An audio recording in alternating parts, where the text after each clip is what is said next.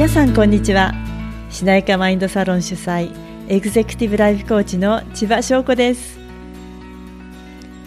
ビジョンを語るとその言葉が未来を引き寄せ現実となる。そんな奇跡を引き起こすポッドキャスト番組。ビジョンのきらめきあなたの言葉が未来を作る。この番組ではさまざまなゲストをお迎えしてライフストーリーや胸に秘めたビジョンについてインタビューしています。あなたの心の中に大切にしまってある思いにも光を当てて形にする。そんなヒントを受け取る時間となりますように。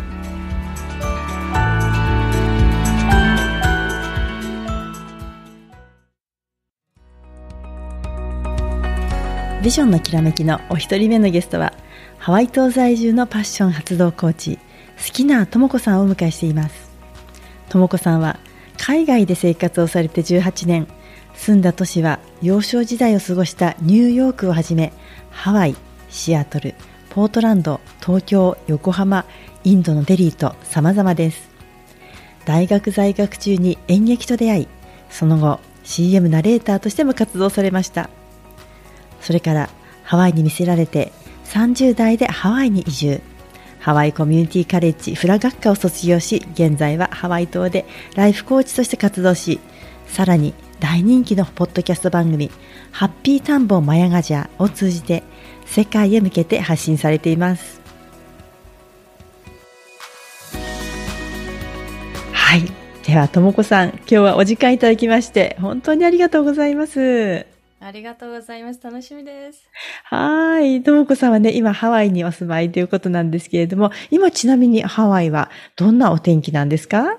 はあ、そうですね。ハワイ島なんですけども、こう、今日はね、晴れてて、東側は結構雨が多いって有名なんですけども、うん、ちょうどいいバランスですね。暑すぎず、寒すぎず。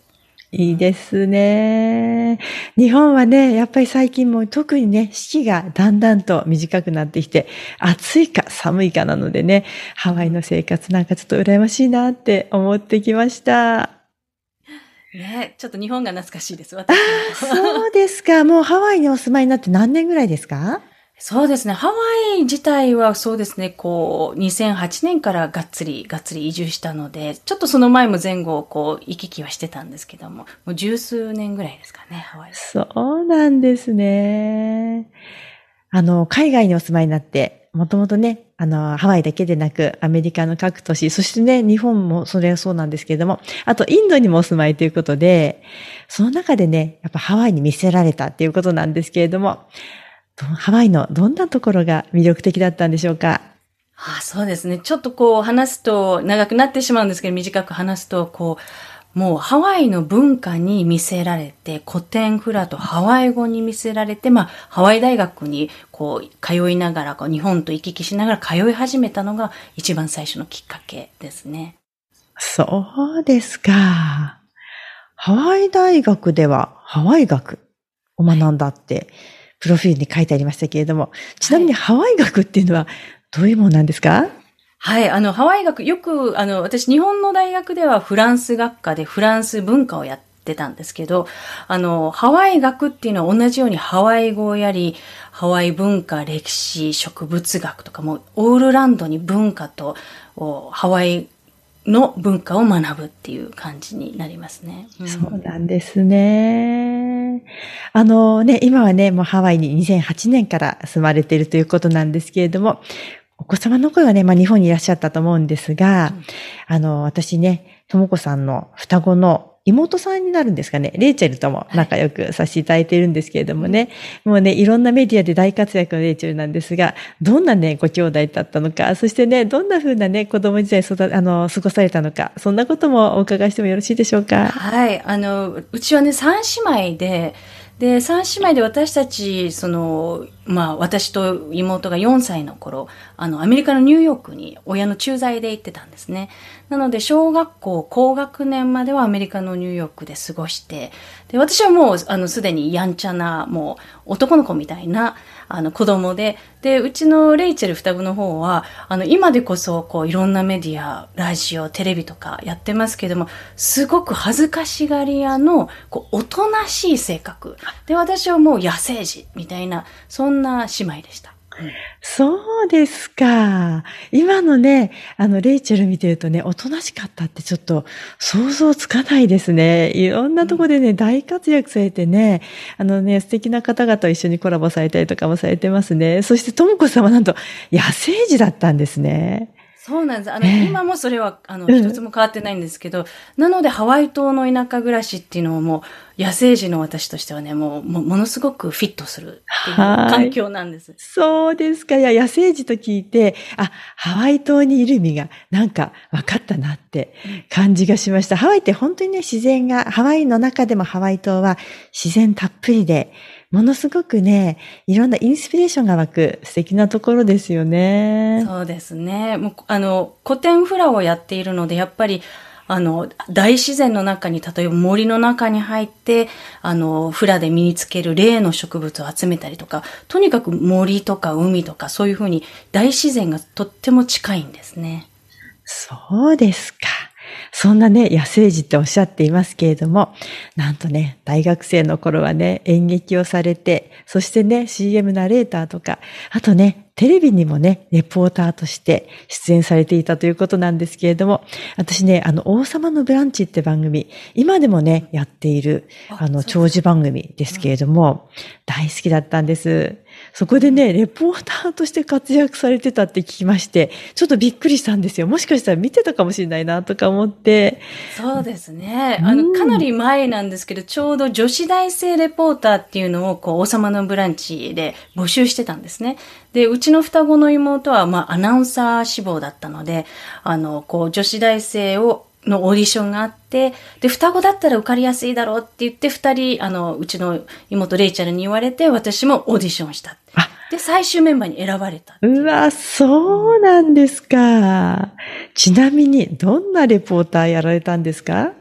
はい、あの、半年のレポーターの、こう、な、オーディション番組だったんですけども、あの、結構、他の最終メンバー、ま、集まった、こう、残った人たちがみんな女子アナ志望だったんですね。で、私だけ一人だけ畑、色が違うっていう感じで。なので、インタビューとかにも行くのに、みんな習い事特集の、こう、ね、こう、インタビューとかそういったことをしてる中、私は、あの、具志堅浩二さんってご存知ですか？はいはい、はい。そこに、習い事特集のとあの、体験入学をししに行ったりとか。ボクサーに、うん。ボクサーに。で、他の方はお花とか、なんかこう、女子っぽいもの。で、私だけ、あの、体験入学して、具志堅浩二さんに、ああなた、君、才能あるよって、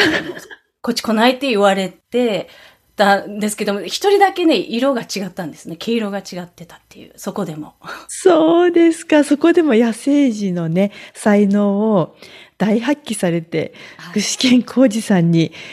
こちらにおいでって言われたんですね。で、言われたと、うん、スカウトされたとどうされました？いや、あの、行かなかったんですけど、やっぱりちょっと格闘技好きで、こう、体が切れるんですよね。だから、あの、そっちも興味あったんですけども、その後、あの、これをきっかけに演劇の世界に入ったんですよね。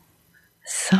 うですか。うん、じゃあ、この、えっ、ー、と、レポーターのお仕事がきっかけで演劇の世界に行かれたんですね。そうですね。そうなんですね。いやでも本当、野生児と言ったのが、またどんどんその雰囲気が、なるほどっていうふうに分かってきました。演劇ではどんな感じの、あの、舞台とか、どんな感じのことをやられてたんですか？はい、あの、商業演劇の、まあ、小劇場だったんですけども、まあ、大体、本田劇場とか、あとは地方だと広島とか、大阪かな、近鉄劇場とか、それもアクション、コメディアクションだったので、こう、格闘技系だったんですね。なので、当時、塚公平さんっていう、あの、演出家にすごくハマって、はい、そそっちの、こう、熱い、あの、格闘技とか、こう、立ち回りにハマって、私、一時、アクション女優になりたいって、あの、こう、千葉真一さんの、もう叩こうかって思ったぐらいなんですよ、ね。本当ですか。すごいですね。やっぱり野生児っておっしゃるだけのことがあって、格闘技には行かず、でもアクション女優に行ったっていう、なんか一本筋の通ってるともこさんを今日初めて知りました。ありがとうございます。ありがとうございます。ねえ、そんなともこさんですが、今はね、こういろんなポッドキャスト番組とかも長く配信されて、いろんな素敵な方インタビューされて、またね、ともこさん自身の発信もされています。このね、ポッドキャスト番組、ハッピータンボーマヤガジャ。私こちら大好きなんですけれども、どんな思いでやられているんですか？はい。あの、番組をスタートしたきっかけっていうのは、こう、やっぱり、こう、仕事をですね、こう、ちょっとあの会社勤めをしてた時期があり、まあ、時間と場所を選ばないで自由に働きたいって思った時に、あの、アメリカだとこう、ライフコーチ、ビジネスコーチの方って、ブログじゃなくて、ポッドキャストやってるんですよね。なので、私も、あの、アメリカの人気のポッドキャスターの番組をたくさん聞いていく中で、あ、自分も番組をやりたいって思って、そして始めたんですけど、こう、日本の、まあ、日米両方の文化で育っているので、こう思いとしては、こう日本人の人にもっとこう、こう、こうしなきゃいけないとか、社会の固定概念の中で、あの、こう、枠にはまったまま生活するんじゃなくて、もっとそこを飛び出て自由に生きてる人が世の中、世界でいっぱいいるよっていうのをちょっと知ってもらってインスピレーションになったらいいなっていう、そういう思いで番組を始めました。そうなんですか。素敵ですね。やっぱりね、日本だけで住んでいると、あの、見える世界がやっぱりこう一定になってしまって、今ね、特にオンライン主流なんで、いろんなことがね、もっと目に入ってくるようになったんですけれども、こういう感じで、ともこさんがお知り合いになった方、もっと素敵だなと思う方、こんな方のね、生き方を知ってもらいたいなって思うような方をね、こうやって紹介していただくとですね、いろんな方がそれを見て、あ、こういう生き方もあるんだ。こんな風に生活できるんだ。自分にもできるかもってね。そんな風に思う方、たくさんいらっしゃるんじゃないかなと思います。うん、本当に、あの、そうだと嬉しいです。はい。ちなみにゲストはどんな方をね、あの、この後ゲストをお呼びしたいなって思ってらっしゃるのか、ちょっとだけ教えていただけますか？はい。あの、こう、いろいろこう、夢は広がるんですけども、今までこう、まあ、起業家の方とか作家さんとか、あの、こう、ね、英語の県の方も3人ぐらいお呼びしてるんですけども、これからもこう、なんでしょうね、ちょっとアーティスティックにあの生活してる方、クリエイティブ、あともう枠を取っ払って、すごくあの、のびのびと生きている方をインタビューしたいなって思ってます。うんそうですか。なんかそういった方の話を聞くと、ともこさん自身のこの野生児的なところがまたね、開花して、また新たなステージに行かれるような感じもするんじゃないかなと私今想像しました。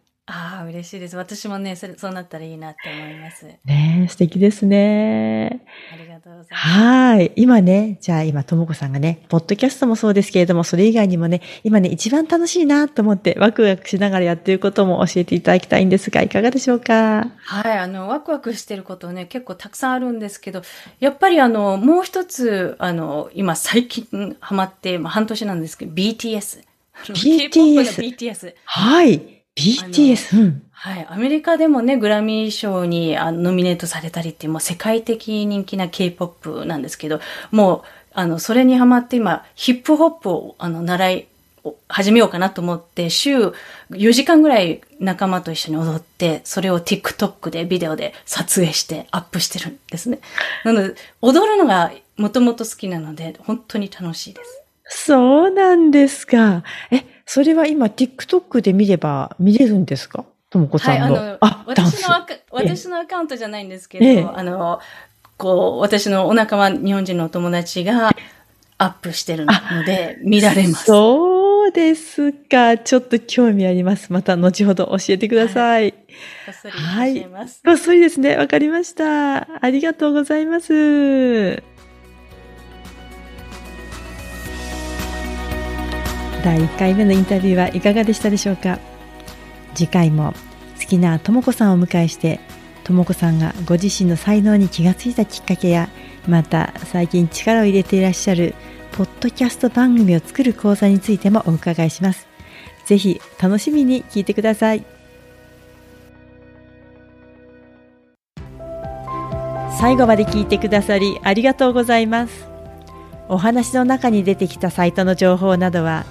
番組概要欄に記載しています。そして番組登録とレビューもお待ちしています。大きな応援になりますのでぜひお願いします。それではまた次回お会いしましょう。